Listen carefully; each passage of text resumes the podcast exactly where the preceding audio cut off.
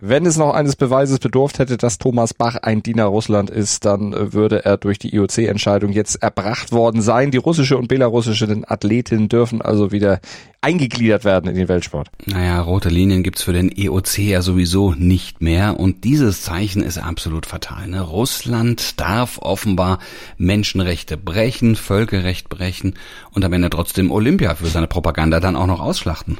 Es ist komplett pervers. Also diese Pro-Russland-Entscheidung des IOC lassen wir uns gleich auch nochmal von den Athleten Deutschland kommentieren. Wir schauen auf die Baustellen von Thomas Tuchel beim FC Bayern und außerdem tippen unsere ExpertInnen des Formel 1 Podcast Starting Grid den Formel 1 Lauf in Australien. Das alles gibt es wie immer gleich nach dem Opener und dem laufend aktualisierten Newsblock. Darüber spricht heute die Sportwelt. Stand jetzt der erste Sportpodcast des Tages. Meinungen, Hintergründe und Analysen. Stand, stand, stand, Jetzt. Mit Malte Asmus und Andreas Wurm. Analyse. Ja, für Thomas Tuchel geht's in dieser Woche von 0 auf 100. Ne? Seit Montag ist er im Amt, Samstag steht schon das große Duell mit Tabellenführer Dortmund an. Und da muss er, da müssen die Bayern vor allem performen, wenn sie nicht Gefahr laufen wollen, die elfte Meisterschaft in Folge nun doch noch weiter zu gefährden. Bei einer Niederlage wäre das schon der Fall. Ja, problematisch ist nur, ja, viel Zeit hatte Tuchel nicht und hatte auch nicht, um seine Mannschaft vorzubereiten. Direkt nach dem Duell mit dem BVB steht ja dann auch schon das Hinspiel in der Champions League im Viertelfinale gegen Man City an geht alles Schlag auf Schlag und er hat heute erst seinen kompletten Kader erstmals zusammen. Also die kommen ja jetzt alle so langsam nach den Länderspielreisen wieder zurück, werden heute das erste Mal dann wirklich komplett trainieren können in München. Ist auch ein bisschen blöd, wenn du so viele Internationale dabei hast, ne? Also, ja. also hat eben Tuchel kaum Zeit, nur knapp 48 Stunden, ja, um seine Baustellen zu bearbeiten, ne? Nur 48 Stunden hat Eddie Murphy und Nick Nolte auch gereicht. Ja, ja, genau. Und die haben es geschafft. Aber die Fallhöhe für Tuchel ist natürlich hoch. Ne? Und Druck hat er auch ohne Ende. Vor allem muss er es ja hinkriegen, die Bayern zu mehr Konstanz zu bringen. Endlich dauerhaft diese Mentalität da zeigen zu lassen, die sie ja in der Champions League tatsächlich immer gezeigt haben. Aber auch in der Liga müssen sie das regelmäßig jetzt mal so abrufen. Hätten sie das unter Nagelsmann geschafft, dann wäre der wahrscheinlich noch auf dem Trainerstuhl. Naja, Kritiker sagen aber auch, dass Nagelsmann und Kovac, vor ihm ja auch, die Problematik Thomas Müller oh. irgendwie, ähm, ja, dass sie darüber gestolpert sind. Ne? Nagelsmann musste ja auch eben nicht so genau, wusste nicht so genau, wie er Müller da jetzt so aktuell so einbinden soll. Mhm. Ähm, das ist zum Beispiel so ein Ding, das muss äh, Tuchel lösen, da muss er sich schnell was einfallen lassen. Und das bringt ja noch ein weiteres Problem mit sich, denn er hat ja nur drei, vielleicht maximal vier Offensivplätze, er hat aber acht Spieler zur Verfügung, die er da einsetzen könnte. Also Mané, Sané, Gnabry, Coman, Musiala, Müller, Choupo-Moting. Also es ist doch wirklich die Qual der Wahl, die er da hat. Er wird da sehr viel moderieren müssen, um da bloß keine Konflikte zu provozieren. Mhm. Aber die Fähigkeiten, die hat er, ne? Also ich meine, ich sag ja jetzt nur mal Neymar, ich sag Mbappé, ja. Also er ja. kann das. Das hat er bei PSG auch geschafft. Das war auch kein leichtes Ding, aber er hat's hingekriegt. Nee, und die, äh, das Ego von Neymar ist wahrscheinlich noch äh, Müller potenziert. Also, ne, das, ja, das ist wahrscheinlich noch mal eine ganz andere Nummer. Ich glaube, Müller hat ja noch nicht mal dieses, dieses Ego. Aber das ist natürlich so ein Ding, dass der Druck kommt natürlich ja auch von außen und Müller mhm. ist einfach, also wenn Müller, wenn einer mir san mir ist, dann ist das Müller. Ne? Ja. Und den musst du auch erstmal da rausbekommen, sozusagen auch aus den Köpfen der anderen. Ähm, das ist, ne.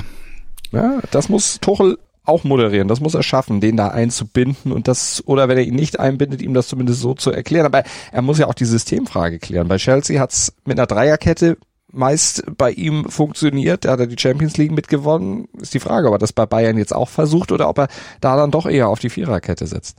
Naja, und hat dann, noch weitere Baustellen. Ne? Also viel wichtiger ist auch die, die Frage, egal wofür er sich entscheidet, Dreierkette, Viererkette, äh, ähm, ob er hinten mit einer, keine Ahnung, ob er eine Wand aufbaut, aber wie sehr mischen denn die Großkopferten ja, aus der Führungsetage mit? Ja? Also ihren Senf geben sie hoffentlich nicht dazu, lassen erstmal ihn machen, aber Kahn, Brazzo, Hönes, also die werden natürlich jetzt auch sicherlich auch nochmal neue Positionen da beziehen, ja. Vor allem, wenn es nicht wie erhofft laufen sollte, da hat er gleich Feuer unterm Hintern. Es bleibt abzuwarten, wie da Tuchel reagiert. Da hat er ja in der Vergangenheit auch moderiert, aber sehr laut moderiert. Also er ist ja, äh, gilt als kritischer Geist, der sich eben nicht verbiegt und vor allem eben auch nicht verbiegen lässt. Das ist ja auch so ein Ding. Dieses Problem hatte Nagelsmann ein bisschen auch beim FC Bayern. Interview. Maximilian Klein, das ist der Direktor für Sportpolitik bei den Athleten Deutschlands e.V., der hat die IOC-Entscheidung in der Russlandfrage, naja klar, scharf kritisiert. Ja, der haut in die gleiche Kerbe wie wir eben zum Einstieg. Die Empfehlung, russische und belarussische Sportlerinnen und Sportler wieder in den Weltsport einzubinden, bezeichnet er als verheerendes Signal. Aber warum? Die Entscheidung des IOC, äh, russische Athletinnen bedingt wieder zuzulassen, äh, hofiert sozusagen die Russen zurück in den Weltsport. Und die eigentlichen Opfer dieses Angriffskrieges, die werden verhöhnt, weil die werden am Ende äh, zurückgedrängt. Es kann durchaus sein, dass sie äh, boykottieren und dass sie zum Rückzug äh, gezwungen werden. Das ist eigentlich eine Aufgabe der Werte des Sports. Äh, eigentlich sind die Werte des Sports die Achtung der Menschenwürde, äh, friedensstiftende Wirkung, Völkerverständigung. Mit so einem, einer Entscheidung, so einer Empfehlung sendet man damit eigentlich ein verheerendes Signal, nämlich dass ein Staat mal um mal die äh, Werte des Sports verletzen kann, nicht nur das Völkerrecht, sondern auch die Werte des Sports und eigentlich keine richtigen Konsequenzen zu fürchten hat. Dass die Athletinnen und Athleten nur neutral starten, also ohne offizielle Länderkennung und ohne Nationaltrikot, das geht klein, daher nicht weit genug die Neutralität, auch so wie sie jetzt gerade definiert ist, schützt nicht äh, vor Instrumentalisierung für kriegspropagandistische Zwecke und es ist völlig unklar, äh, wie das wirklich effektiv implementiert werden soll. Und für Klein gibt es da noch eine weitere Frage, die zu klären ist. Eigentlich sind es ein paar mehrere Fragen sogar, die da noch einer Antwort harren. Er sieht dafür aber die Verbände in der Pflicht. Es ist völlig unklar, was passiert, wenn russische Athleten auf ukrainische Athleten äh, treffen oder wenn auch äh, Athleten aus Gewissensgründen ähm, nicht gegen russische Athleten äh, äh kämpfen oder antreten wollen. Es ist äh, weiterhin unklar, wie es um die äh, Dopingsituation in Russland bestellt ist. Die Rusada ist noch nicht äh, zugelassen. Äh, es gilt jetzt vor allem, dass sich die Verbände, also auch die deutschen Verbände, äh, schützend vor die Athletinnen und Athleten stellen, vor allem auf die Schutzbedürfnisse der ukrainischen Athleten achten, aber auch der anderen Athleten, weil die werden jetzt ja auch in eine Lage gebracht, wo Verantwortung an sie abgewälzt wird und sie in individuelle Abwägungsfragen gebracht werden, etwa äh, äh, Wettbewerben fernzubleiben, zu boykottieren. Fragen und Antworten. Das dritte Formel 1 Rennen der Saison steht am Wochenende auf dem Programm. Nach Bahrain und Saudi-Arabien geht es nun nach Australien. Das ist die nächste Station. Da wird in Melbourne gefahren, wie schon seit 1996. Also traditionell kann man schon sagen, auf dem Stadtkurs im Albert Park. Aber in diesem Jahr mit einem Fragezeichen. Denn Stand jetzt ist noch nicht genau klar, was war da eigentlich los mit den Strafen beziehungsweise der 10-Sekunden-Strafe, die Fernando Alonso da nach dem Rennende in Saudi-Arabien abzusitzen hatte?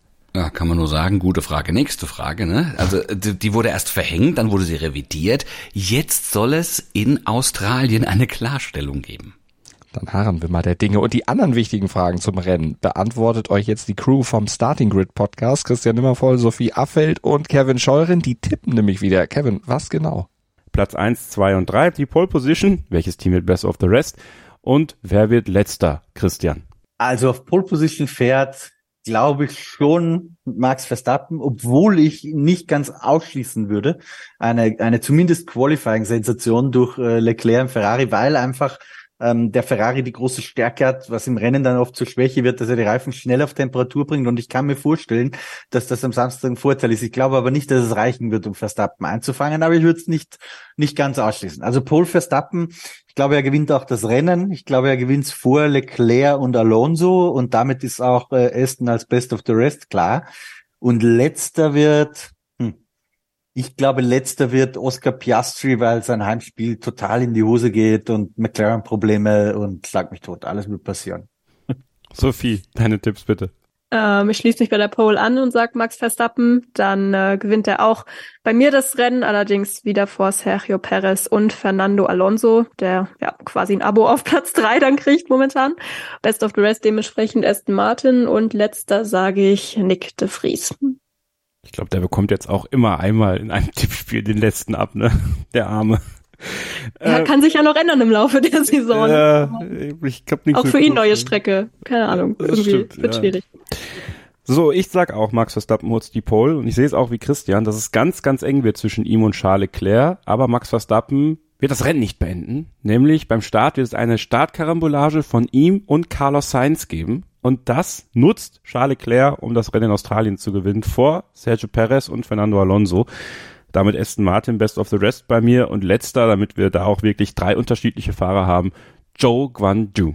Ja, ist mein Tipp. Das bringt der Sporttag. Stand jetzt. Heute versuchen sich dann auch die Frauen des VfL Wolfsburg daran, in der Champions League ins Halbfinale einzuziehen nach dem 1 zu 0 auswärts bei PSG. Genügt im Rückspiel, das beginnt ab 18.45 Uhr, ein Unentschieden. Und in der HBL, da stellt sich den Rhein-Neckar-Löwen die Frage, geht ihnen nach zwei Niederlagen im Titelrennen jetzt endgültig die Luft aus oder klappt's beim TBV Lemgo Lippe mit dem Turnaround? Anwurf ist um 19.05 Uhr. Ja, und äh, wir haben morgen dann ab 7.07 Uhr wieder ein paar Antworten für euch parat. Beistand jetzt dem ersten Sportpodcast des Tages im Podcatcher eurer Wahl. Bis morgen. Gruß und Kuss von Andreas Wurm und Malte Asmus. Schatz, ich bin neu verliebt. Was? Da drüben. Das ist er. Aber das ist ein Auto. Ja, eben. Mit ihm habe ich alles richtig gemacht. Wunschauto einfach kaufen, verkaufen oder leasen. Bei Autoscout24. Alles richtig gemacht. Wie baut man eine harmonische Beziehung zu seinem Hund auf? Puh, gar nicht so leicht. Und deshalb frage ich nach, wie es anderen Hundeeltern gelingt, beziehungsweise wie die daran arbeiten. Bei Iswas Dog reden wir dann drüber. Alle 14 Tage neu mit mir, Malte Asmus und unserer Expertin für eine harmonische Mensch-Hund-Beziehung, Melanie Lippisch. Iswas Dog mit Malte Asmus. Überall, wo es Podcasts gibt.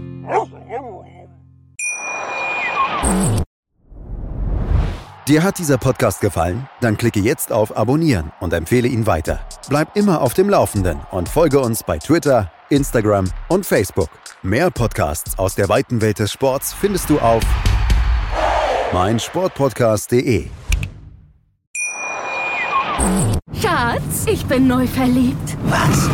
Da drüben. Das ist er. Aber das ist ein Auto. Ja, eben. Mit ihm habe ich alles richtig gemacht. Wunschauto einfach kaufen, verkaufen oder leasen. Bei Autoscout24. Alles richtig gemacht.